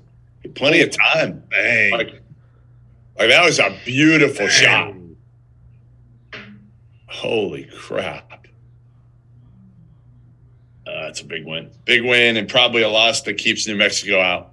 Hey, end I, of the day, I love, I love that he he he hit that shot. Yep. And then just stood there. Yep. He didn't move. He just stood there like, yeah, what of it? John, you watching this? You see this? that's a. Yeah, I mean, and that's that's Hang that's, dribble. that's, Come on. that's the that's the that's the Arizona. Like you let him get into a rhythm hang dribble. That's what he works on. Yeah, you can't let him do that. Where's he going? Like, why he are you didn't even have his hand that? up. He didn't even have his hand up. Yeah, why are you biting on that? Oh, got him. No, that's that hezzy. He can't you can't do nothing with that. Stuck in quicksand. Yeah. Yeah, that's my But favorite. My favorite Mark you gotta- Jackson saying. My favorite Mark Jackson saying is the the hand down, man down. Hand down, man down. He didn't even check. Man, Checking to make sure. a defensive coach told me one thing that'll stick with me forever. A challenge shot goes down eighteen percent. Eighteen percent. A challenge Yeah. shot goes down eighteen percent. yeah. And, and what's an uncontested shot go down? Probably, I'm assuming close to fifty. I mean, Probably, uncontested. maybe even First. higher, depending Yeah. where it is. Yeah. All right. Um, can we talk about Baylor and Texas real quick? Yeah. We got to get to that. We got to talk about that. Let's do Um, Yeah, I mean Baylor dug themselves a huge hole, but you know, listen, they had lost two in a row. Needed it. I think we all realize Texas has played a little bit over its head, mhm. and uh, no offense to Rodney Terry, but he's not Scott Drew as a coach. So I'll take I'll take Baylor, Scott Drew, and there was a guards like that was the one thing with this game. Like there's so many, so many good guards on those two teams. Um, but I think ultimately Baylor's got three of them, and, and they won with two of them because Keyonte George missed, you know, the the, the good portion of the game. So um, that was that was what stood out to me. Yeah. Was th- nothing to do with Texas. Like I, I don't think you can expect to win on the road at Baylor. You know what I mean? right. What right. stood out to me was that Keyonte George played six minutes. Right? L.J. Cryer was I'm doing the math right now, two for seven from the floor. Adam Flagler was fine, five for 13, didn't play great. Um, and they still found a way to win. Yeah. Jalen Bridges was really good. Flo Thamba had a double double, right? Langston Love. I Love. told you all year, J- like Jalen Bridges He buoyed. to me is the X factor for that team. Yeah, he, he buoyed them today. He kind of when things got shaky, he kind of He's the key. He's the key. If he plays like he did today, man, they got a chance. They got an absolute chance, and they did a good job on Timmy Allen in this one. Um, you know, Disu went off. That that was the one thing. You know, to me, again, still, everyday John's not what he was, and he's not going to be what he was. He missed so much time, but you know, he'll help. He'll help with with with Flo Thamba. They wanted to play the young kid nearly as much. Yeah, it's just minutes, right? Eat up minutes. Come in there, be big, be in the right spot, uh, give a pick and pop threat. You know, he doesn't really have to do much more than that. Just kind of 15 minutes a game is really all you need out of him. Yep. I think. Um, what else from the the Big 12? We talked about uh, you know, I'm gonna ask Texas Tech. Are they out? Are they Uh, done? they gotta win out. They gotta win out to have a chance. Oh, that means they're going to be Kansas and Kansas. yes. They gotta do they that. deserve to beat Kansas and Kansas. Put them in. Well, they- yeah. that's their game. But but they if they had won today, then you're talking about not even having to beat Kansas at Kansas, just holding uh holding at the end, beat Oklahoma State at home in the final game, and then you got your seven league wins, which Yep. is enough. That's enough to get you in right now. Uh, to me, in the, in the Big Twelve, now you put the pressure on. Either you have to win at Kansas, or you have to go to like the finals of, of the Big Twelve tourney, which is going to be hard. Yeah, yeah. I mean, you, they got to make a run. They got, they, they got. I think they have to win out. They the win at Kansas. They have to beat Oklahoma State, and then they still got to win a game. Because you got to remember, man, like their best win in in non conference play is like they got two high major wins, Louisville and Georgetown, Right. and their next best win after that is like Eastern Washington. They be nobody. No, you're right. You're be right. nobody. Yep. Well, I guess uh, they won at LSU too. So they got the worst team in the SEC, the worst team in the ACC, and the worst team in the Big East. It's a hell of a non-conference resume for you right there. Um, I you know, I I'm really worried about Iowa State. Like, Yeah, really- well, the bottom fell out. yeah, I mean, no surprise, right? no, Not really.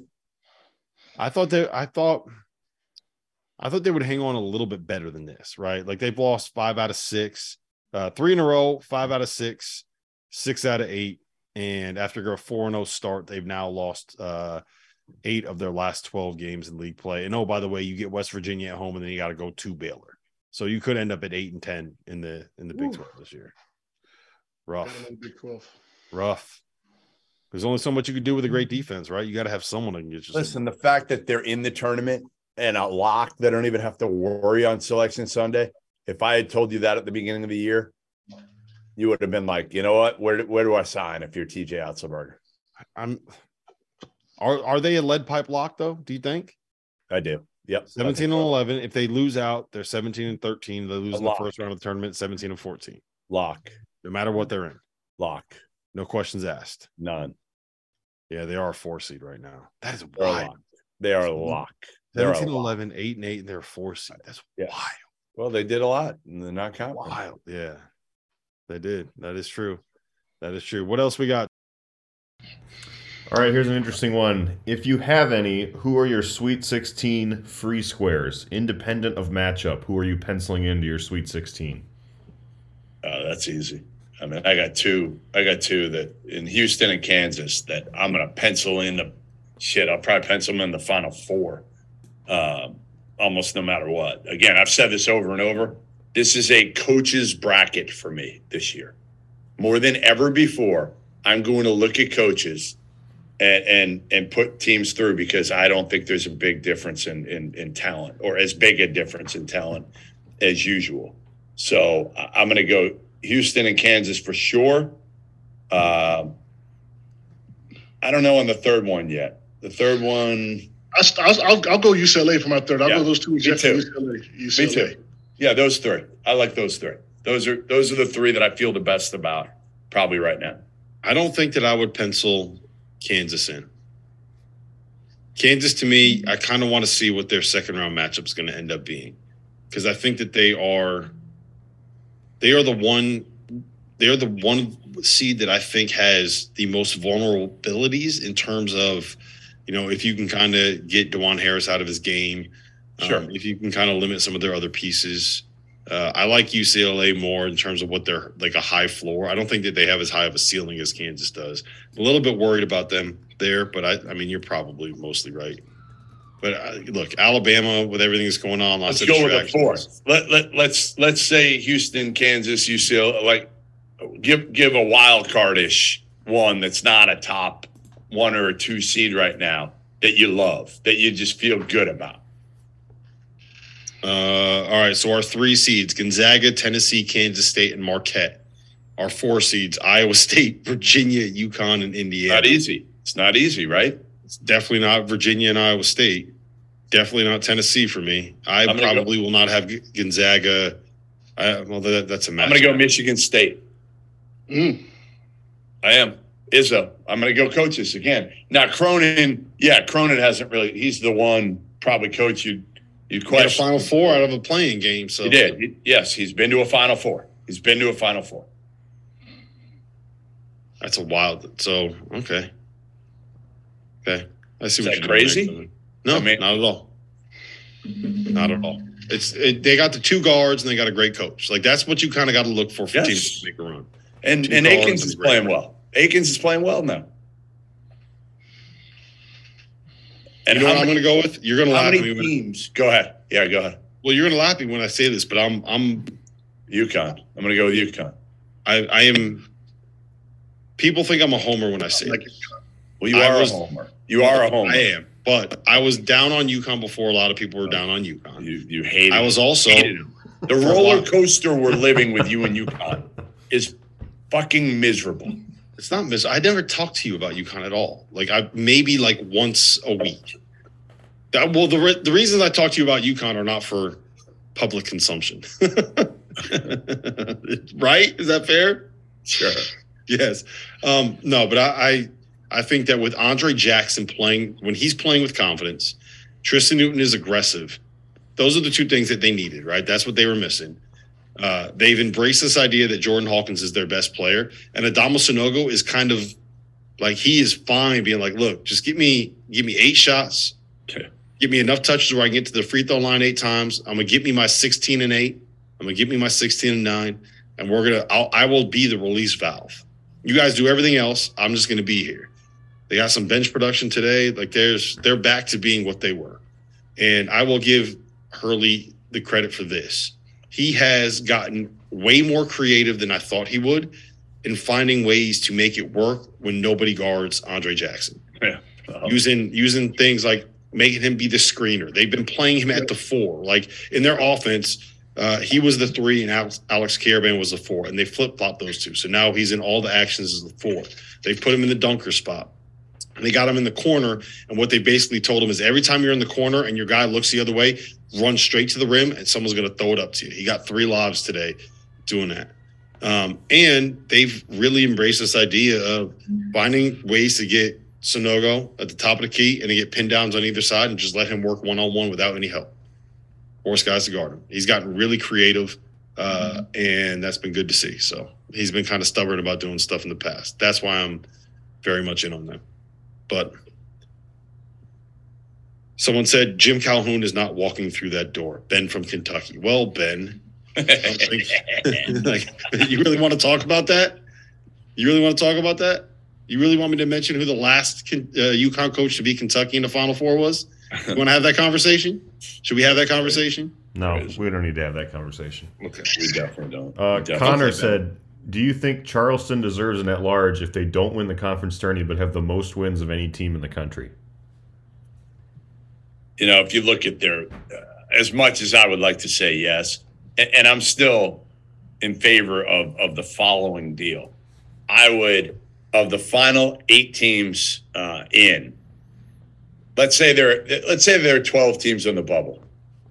I would have um, the the the best four high majors play the best the next the best four mids at that point. So that's how I would do it. I know they they'll never do it that way, but I think it would be more fun. Uh, Charleston's resume probably does not warrant that they get in. with an at large. But I would like to see them in. They're a fun story. I spent a lot of time with them down there.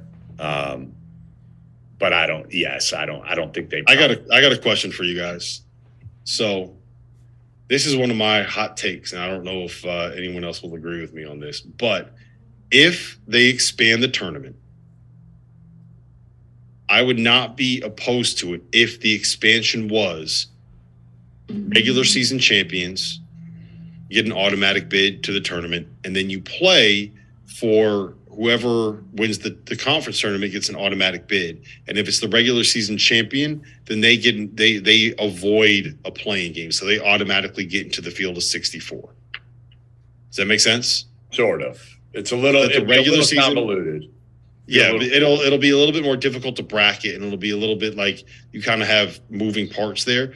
But it makes it so that the regular season champion gets in the tournament. You have more likely to have uh, to have mid majors go on Cinderella runs because you're getting the best teams from the mid major leagues in, and that way it kind of limits how many. Of if like if it goes to 80, you're not just going to get 12 more bad power conference teams. You're going to get some more potential Cinderellas in there and more interesting teams that people want to see. Good work. Call him up. I'm trying, man. Let me get Mark Emmert on the phone. By, when was the last time anyone heard from Mark Emmert? By the way, is he still alive? Do we We're know? gonna hear one more time in about Probably, four- he's probably in uh, he's probably in Bahamas with the FTX guys. in about a month. We'll see him for the final time. Yeah. I have to hear his Mark Yeah, Emmert, press conference. Mark, Mark Emmert, and Sam Bankman-Fried are just Yeah, they're just hanging out the beach like now. we got him. Uh, Marshall said, "Can we get the guys' thoughts on Proctor and Roach? They always bring up Duke, but don't talk about the backcourt." They've been good. They've been Yeah, better I than mean- I thought they would be. Roach looks healthy, and Proctor looks like uh, a kid that's supposed to be a high school senior that is finally figuring out what it takes to be a freshman. Proctor looks good. He's, he's he's developing. He's growing up before our eyes. Roach is doing what he needs to do. He's hitting shots. He's playing well. he's getting the big boys involved as well. I, I see a little emphasis on him getting Lively involved a little bit with the lob. So um, I kind of like what Proctor's going to be good, man. Proctor's Yeah. going to be. I hope he comes back for another year because I think he can be really good next year. Really, like their backcourt could be really good next year. He has to, right? Is he not eh, old enough? Is that what you're saying? Is that why? Sure. His I don't know. birthday is, I think it's April 1st, 2004. I got to do some math. I don't know. I don't know if He he's might be old enough. I'm not sure if he's 19 or not, but I thought he was. I thought he, He was. turns, he turns 19 on April 1st. Yeah, so he can do it. He can, Yeah, he's old. You're right. he can go, and and honestly, with his size, ability to shoot it, and and also ability to play the point. I, don't, I mean, I know he hasn't shot He it. should great. come back. He should come back. Well, yeah, because he could turn himself into a lottery pick. Yeah, he should come back. He just hasn't shot it like well at all. But but yeah, he they're, they're they need another year. Like I don't know who they bring. You know, I mean, Filipowski, I would assume leaves. He should.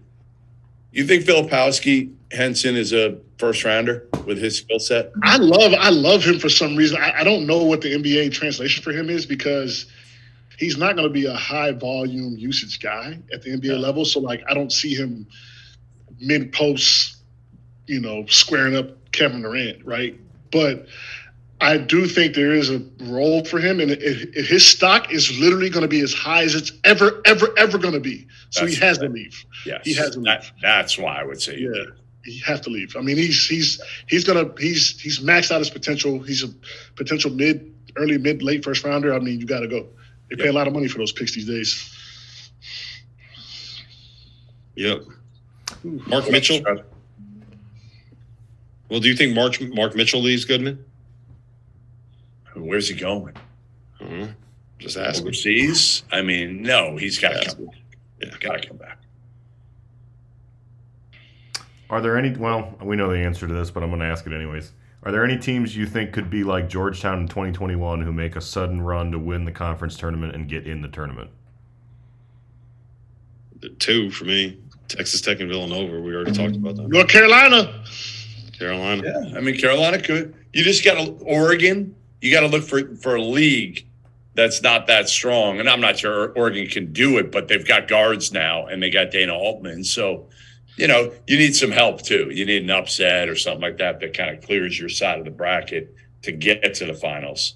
Um, I mean, listen, the AAC's only got one, you know, like if Houston loses, which I don't know who's beating them, but like who else is in that that league that can Memphis isn't at large right now.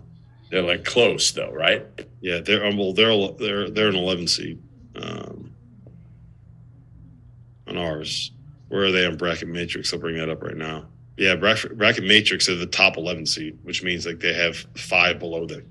They just can't lose another. If they beat Houston at home, they're in. Obviously, yeah. they'll, they'll, they beat Houston, they're in. By the way, I'm still watching the show and the replay of the McCaffery thing. The fact that Kelly Pfeifer did not throw him out is a joke. Seriously, when somebody does that, how do you not toss him, Henson? And he's been known for his antics, so it's not like they're like not prepared for him. They know he's a he's a funny guy. I would have done one of two things. I would have either tossed him, or I would have went even closer to him and got right up in his face and stared him down back with him. One of those two. Have a tech. I don't know. I don't know if you already have one or not. I can't believe sure. you didn't get anything. Like, how do you not get anything for that? Well, allow me to cover. Shout out to the ref. I do not see any. I do not see any text in the box score. By the way, um, I'm going to throw this one in for my own amusement. Nebraska is over 500 and has a better Big Ten record than Ohio State and Wisconsin. What's going on with Nebraska? I don't know. I mean, they're still mediocre. Like, like look at their overall record. I mean, they need the they need the NIL package. They're fine. They need the NIL package. They need to get yeah, NIL package. They do. They got money there. They got yeah. crazy money there. Yeah. Um, and they got good facilities. They listen. They've been better this year, and they're probably going to now. Hoiberg's owed ten million as part of a restructured deal a year ago. He's still owed about ten million. So, he, and he's a great dude. So I would assume Trev Alberts, their their AD there, keeps him for one more now. And you should. You should now. Mm-hmm. Who's the ACC Player of the Year? That's a good question. My head's about to explode. Um, let's see. Didn't we do this? Didn't Player I... of the Year. Burton. No, we did. Uh, we did Big East. No, I said Burton. Yeah, but you said Burton, said but Burton. you said Big East, and you meant. I know. ACC. Well, because I was from Pitt, right? I mean, you got to go on someone Pitt, mind. right? Yeah, yeah. I mean, I think it's you know, if Pitt wins it, Burton's carried him. I would go him. I might go him, even if they don't win it. I don't know. He's been great. I mean, come on, he's been awesome. He's been really good. Really good. Well, who else are you going with? Who do you want to go with? Isaiah Wong? He's been good, but not better than Burton. Burton for sure. By no one else. Michael Filipowski, like averaging a double double. He's, he's got a, he's, he's first team though. I don't know. No one. I think they should retroactively give um, give somebody else the award from like two years ago. We'll give it to Henson from ten yeah, years. Retroactively give it to Henson. Give it to Harrison Barnes. Did he ever win it? He won it that year. He had a you know he had a crazy year that year. Sophomore. Senior year. Huh? It was Z senior year, HB oh, sophomore oh, yeah. year. Yeah. That's right. Trevor, anything else? Uh, someone asked what Houston can do without Sasser, but he did come back in the game, right. so that's not. He's okay. Sasser, he's fine. Yeah, he's fine. Uh, I'm trying to think of any other interesting questions today. I mean, about, uh, about, about, two minutes from a uh, long bathroom break. All right, let's, let's get our, the toast. let's do our toast then. Go ahead, Henson. Do your toast. Hood Schifino, um, he carried them boys in Mackey. Impressive. Definitely popped up on my radar as an NBA prospect. So, you know, shout out to him. I think he's only only good things are, you know, up for here for him. So cheers, my Fiji. All right.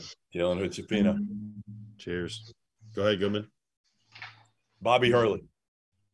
They go in hard to win at McKale, man. Tommy Lloyd's record at McKale 32 and 1 going into the game. Bobby Hurley needed this one desperately.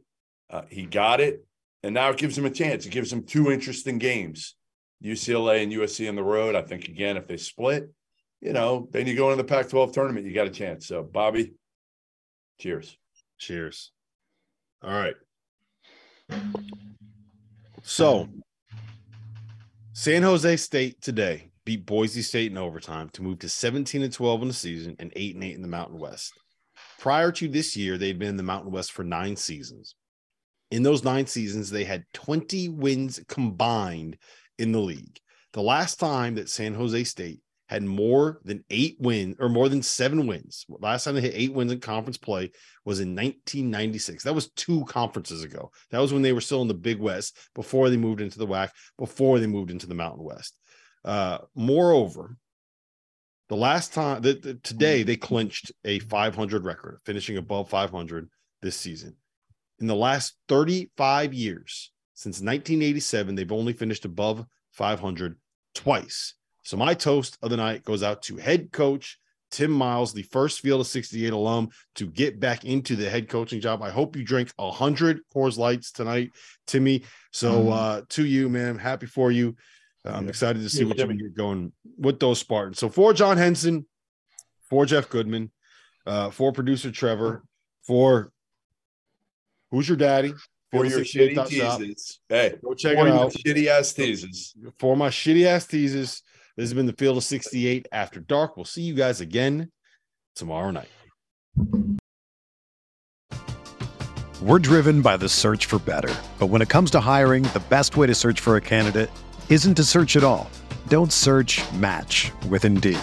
Indeed is your matching and hiring platform with over 350 million global monthly visitors, according to Indeed data, and a matching engine that helps you find quality candidates fast.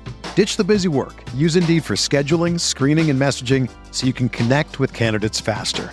Leveraging over 140 million qualifications and preferences every day, Indeed's matching engine is constantly learning from your preferences, so the more you use Indeed, the better it gets. Join more than 3.5 million businesses worldwide that use Indeed to hire great talent fast. And listeners of this show will get a $75 sponsored job credit to get your jobs more visibility at Indeed.com slash BlueWire. Just go to Indeed.com slash BlueWire right now and support our show by saying that you heard about Indeed on this podcast. That's Indeed.com slash BlueWire. Terms and conditions apply. Need to hire? You need Indeed.